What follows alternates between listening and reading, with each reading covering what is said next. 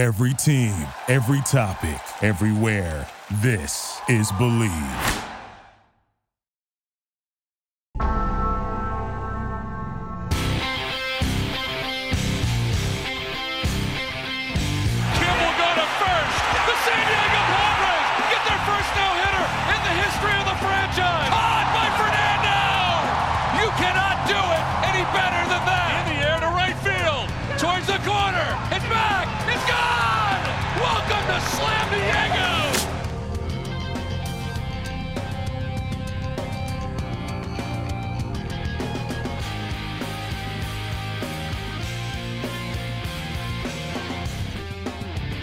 Welcome back, Pods fans, to another episode of Ring the Bell Pods Talk. Myself, Nick Kreider, joined as always by the three-time All-Star Heath Bell. We got a special guest for you on this episode, former Padres writer, now current Mariners writer, Corey Brock. Corey, how you doing?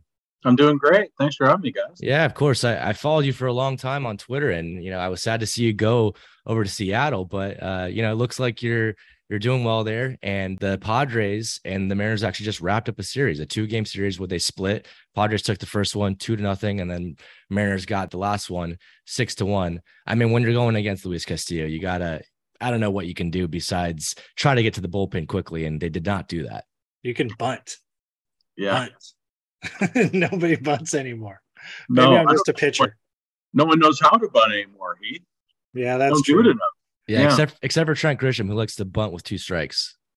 He's Trent Grisham's done that a couple times this year. You know, Trent Grisham and Heath, I'll take your perspective on this really quickly. He leads the league in strikeout looking 51. I mean, when you're hitting under 200, I feel like you got to swing the bat a little more, right? I, I feel like he's got to swing the bat early and maybe swing the bat. I mean, Trent Grissom would have a better batting average if he swung the bat three times every at bat or just swung after every pitch. He's got to be in his head at this point. Yeah. So Corey, let me ask you a question real quick.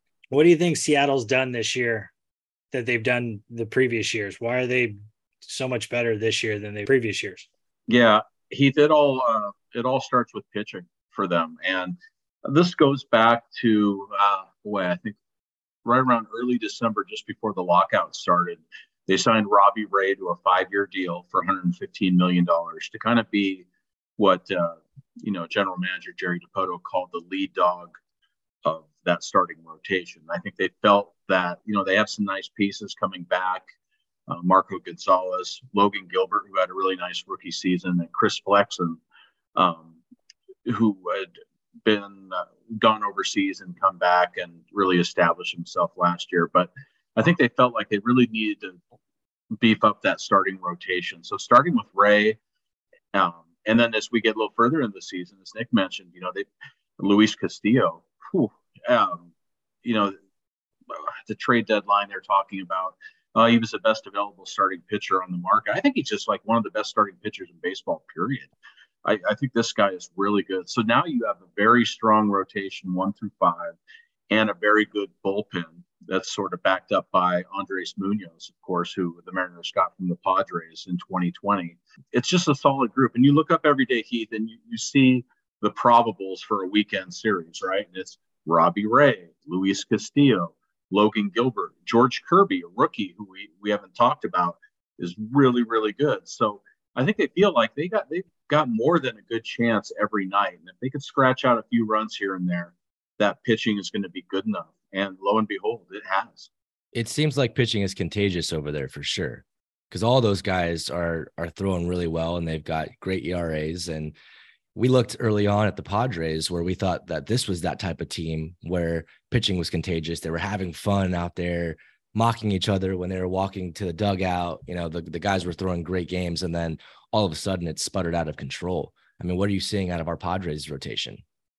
Yeah, well, boy, I saw a lot out of Yu, Darvish, the other day. He looked fabulous. He did. Um, and you know, and I haven't maybe watched close enough, but I think on paper you look at that rotation, and it probably should be performing better um, than it has. And I think probably even those guys would even be the first to tell you that, yeah, we haven't uh, pitched as well as as we could have. Um, you know, I think the Padres get dinged a lot because um, you know they're in that division with the Dodgers, and that's just a tough matchup. That's a tough matchup for anyone. But you play these guys like 18 times a year. It's just a, it's a tough scenario there. But I still believe in the Padres. You know, I looked at that lineup for these two games in Seattle, and I like the lineup.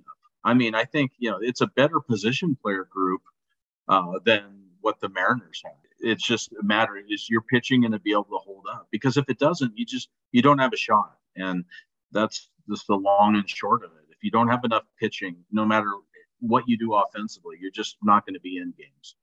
Yeah, I've said that all along. The last couple years, we haven't had the starting pitching. They've always said, "Well, this this guy's you know is going to be the future, this and that," and we've never had the starting pitching. Even this year, our starting pitcher is only going five innings. You know, Yu Darvish did go what seven or eight innings the other day, but it's nobody's going consistently seven innings to give the bullpen a rest or whatnot. And definitely not Blake Snell. Yeah. So it's just it's one of those things I've been worried all season a little bit about starting pitching this year. Early on, it looked like it was really good.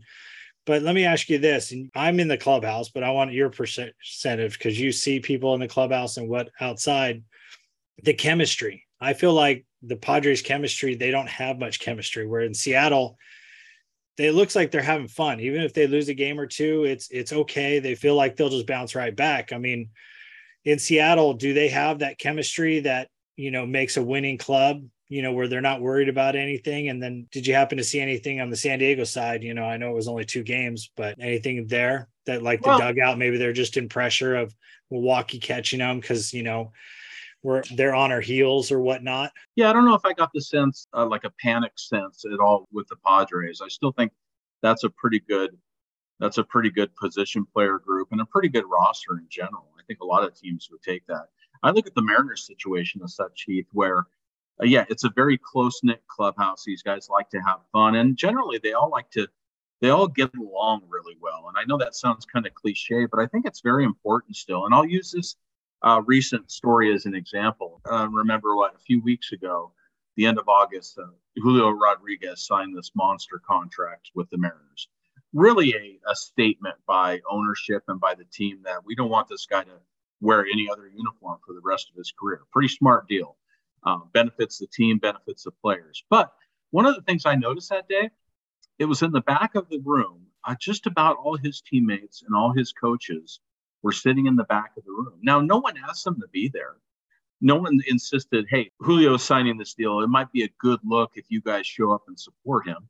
It wasn't that at all. They just generally really love this guy. And he's very lovable, very engaging, very gregarious, always smiling. But they were there to support their teammate, you know? Mm-hmm. And um, yeah, yeah, I think it was an important moment for him. He recognized that. I think he was a little humbled by it and surprised. But the players, I think that's just a general sentiment about how these guys feel about each other. Yeah. And I, I, I, do think Heath, at, you know, people certainly always want to talk about performance, wins, losses, home runs. Yeah. And I get it. It's a performance based game. I mean, it's what it is. But I, I do think there's a layer of chemistry and camaraderie uh, under the surface there that, that probably doesn't get enough recognition. I think um, the Padres, I like the Padres' chances. And I love how you said everybody was just there.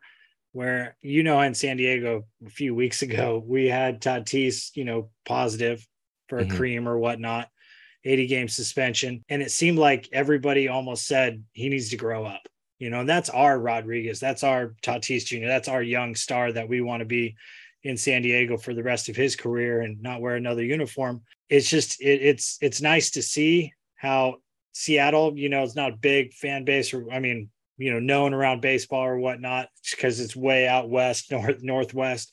But all the team they went there and they were supporting his team, his their teammate, you know, signing this huge contract that I thought it was a unique contract. You know, it was and uh, I actually love it. It's mostly performance based, but you still get a crap load of money. But um, he's going to perform. You know, I mean, he's already yeah, he's 25, he 25. Why not? um, where Tatis, it was interesting. You know, this year everybody loves Tatis here and there, and then this came out, and then all of a sudden, everybody's like, "Well, he needs to grow up. He needs to mature."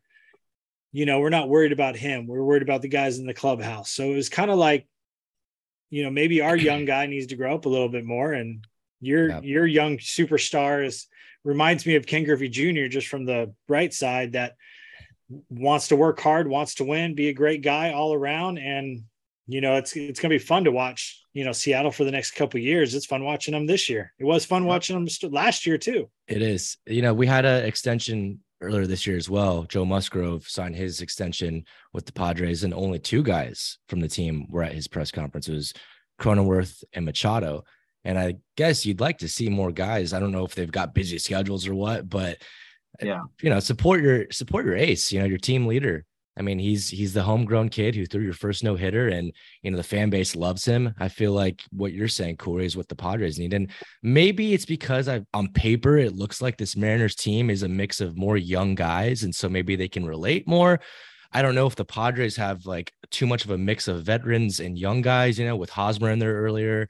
Uh, Machado's, you know, starting to get up there in age, but you know, I, I don't know what it is. Maybe there's a disconnect, language barrier with Kim. I mean, I'm, I'm sure they all love Kim, but like, you know, can they really have a conversation with him? So I don't know. There's uh, different things that you can point to, but I want to pivot really quickly to the trades that the Padres and the Mariners have made of recent years. Austin Nola obviously came from the Mariners. Ty France comes from the Padres. You mentioned Munoz already came from the Padres. You got Taylor Trammell from us.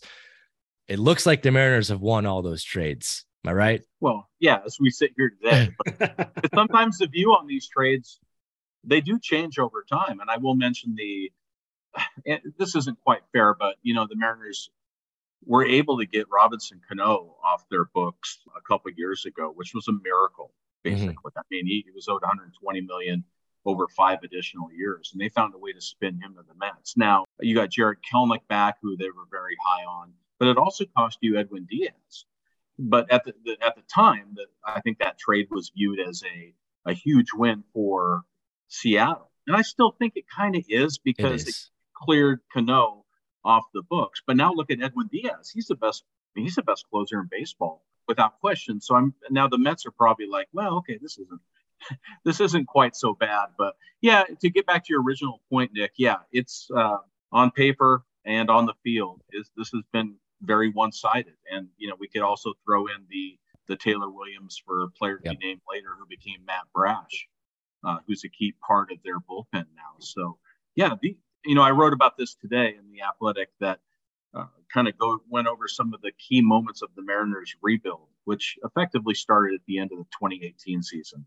And one of the aspects that I really focus in on was that deal with the Padres because it allowed you to access an everyday first baseman, who at one point earlier this year had a 300 average with the Mariners since he came over in that trade. It's a little lower now, but and then Munoz, who they just think the world of, has just developed into a just a true stud in the back end of the bullpen, more than just throwing, you know, 100 mile an hour darts that he did in San Diego, but he's got a nasty wipeout slider now. So, mm-hmm. yeah, th- there's no question the Mariners would not probably be where they are today if it weren't for those two deals.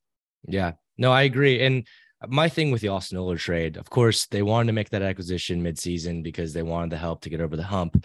But if you want to go out and get a catcher, don't get a guy who started his career as a shortstop and who isn't naturally a catcher because Nola is not great at throwing runners out and he hasn't called the best games in my opinion so I, I, think this trade is kind of looked at as a loss just because you know he's not an everyday catcher and there was other guys out there he could have gotten but the Mariners and the Padres also parallel each other in a lot of ways. West Coast teams haven't won World Series before. They both have kind of a big brother in their divisions, the Dodgers yeah. and the Astros. What is it going to take for the Mariners to overtake the Astros? And what is it going to take for the Padres to overtake the Dodgers?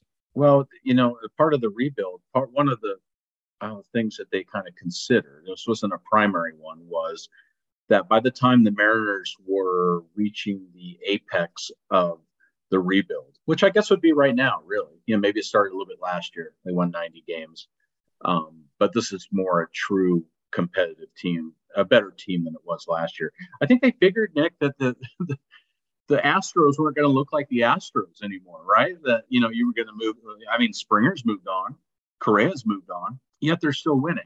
So the Astros have been the Mariners' kryptonite, not to the extent uh, with the Dodgers and the Padres. you know, and that's that's a little un, it's unfair. It's a, it's sort of unfair to the Padres to kind of get compared to them. So yeah, it, it's going to be tough. You know, if the Mariners end up facing the Astros down the road, let's say they win a wild card series, if that's what it looks like and have to go to Houston. I think they would still feel good about their chances only because now with the addition of Luis Castillo, who oddly enough was added at the trade deadline while the team was in Houston. So I don't think the Astros are. Well, I say this and I look up and I think they're like 45 games over 500, something ridiculous, right?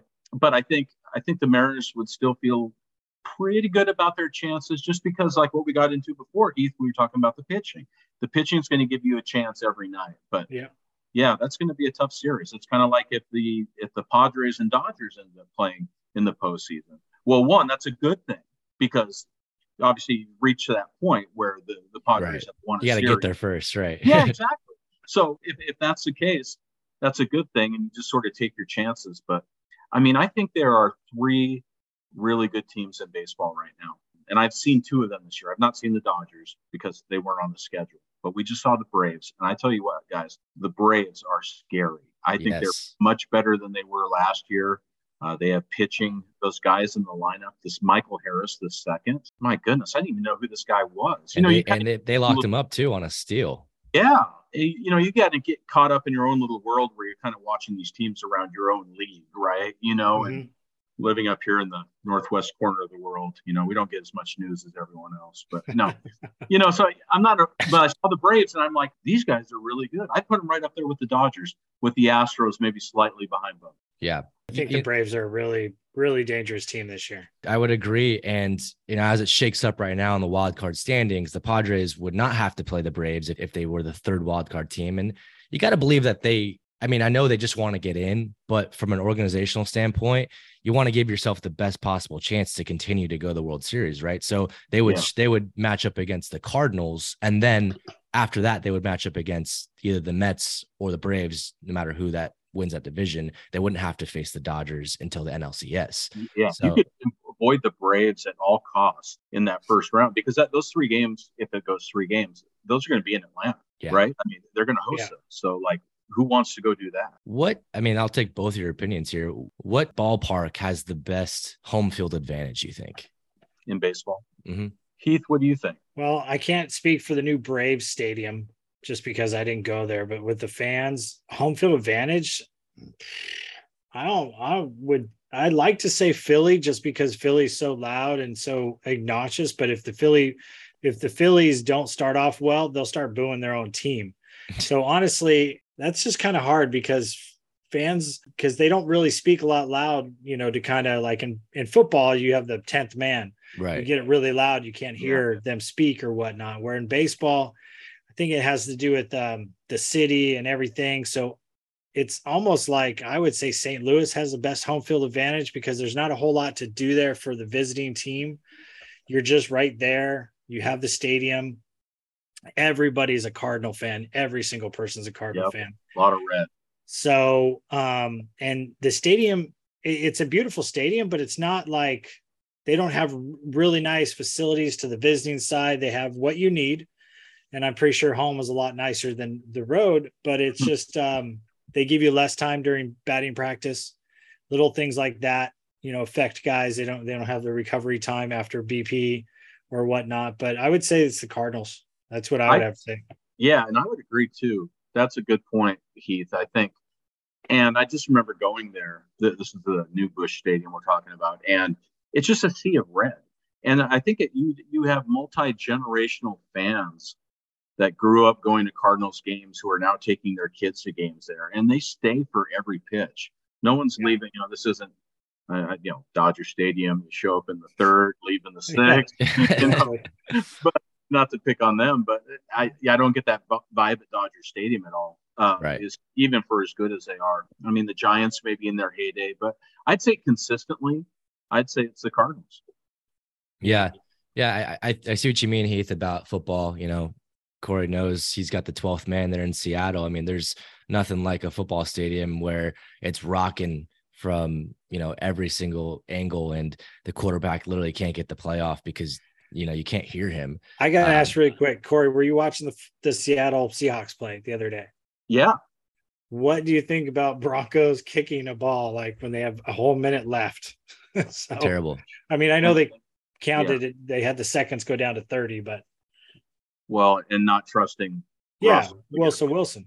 I think I just saw maybe there was a story or we had a story about the the coach finally admitting that you know that decision was not the the right one. I mean, you you you you you made that trade and you gave up a lot, I think, to get him, and then you just signed Wilson to a big deal too, right? Mm-hmm. I mean, this is your guy. I I think I would trust him to try and get those five yards. I mean, that, that well, wasn't like that field they, they have playmakers too. I mean, they've got guys that are capable of getting those yards for you. I got a huge friend that's a Broncos fan, and he was like, maybe does Russell Wilson not want to go for it? You know, was it his scared. decision? And too much pressure on Russell. And to, I'm, to and I'm just Seattle. like, I don't know. This is just bad turmoil. This is just spinning. Yeah. So, but I mean, I Seattle fans are. I mean, when their team wins, they're they're they're great fans. Yeah. You, I think def- that one's on the coach, though. I think you definitely picked a great city to go and ride for. Before you take off, want to get your predictions really quickly. Do the Padres make it? How far they get in? And then just give me your World Series prediction after that. Yeah, I, I think the Padres make it in. I'm just not a big Brewers believer. I think that Padres star power is going to show up.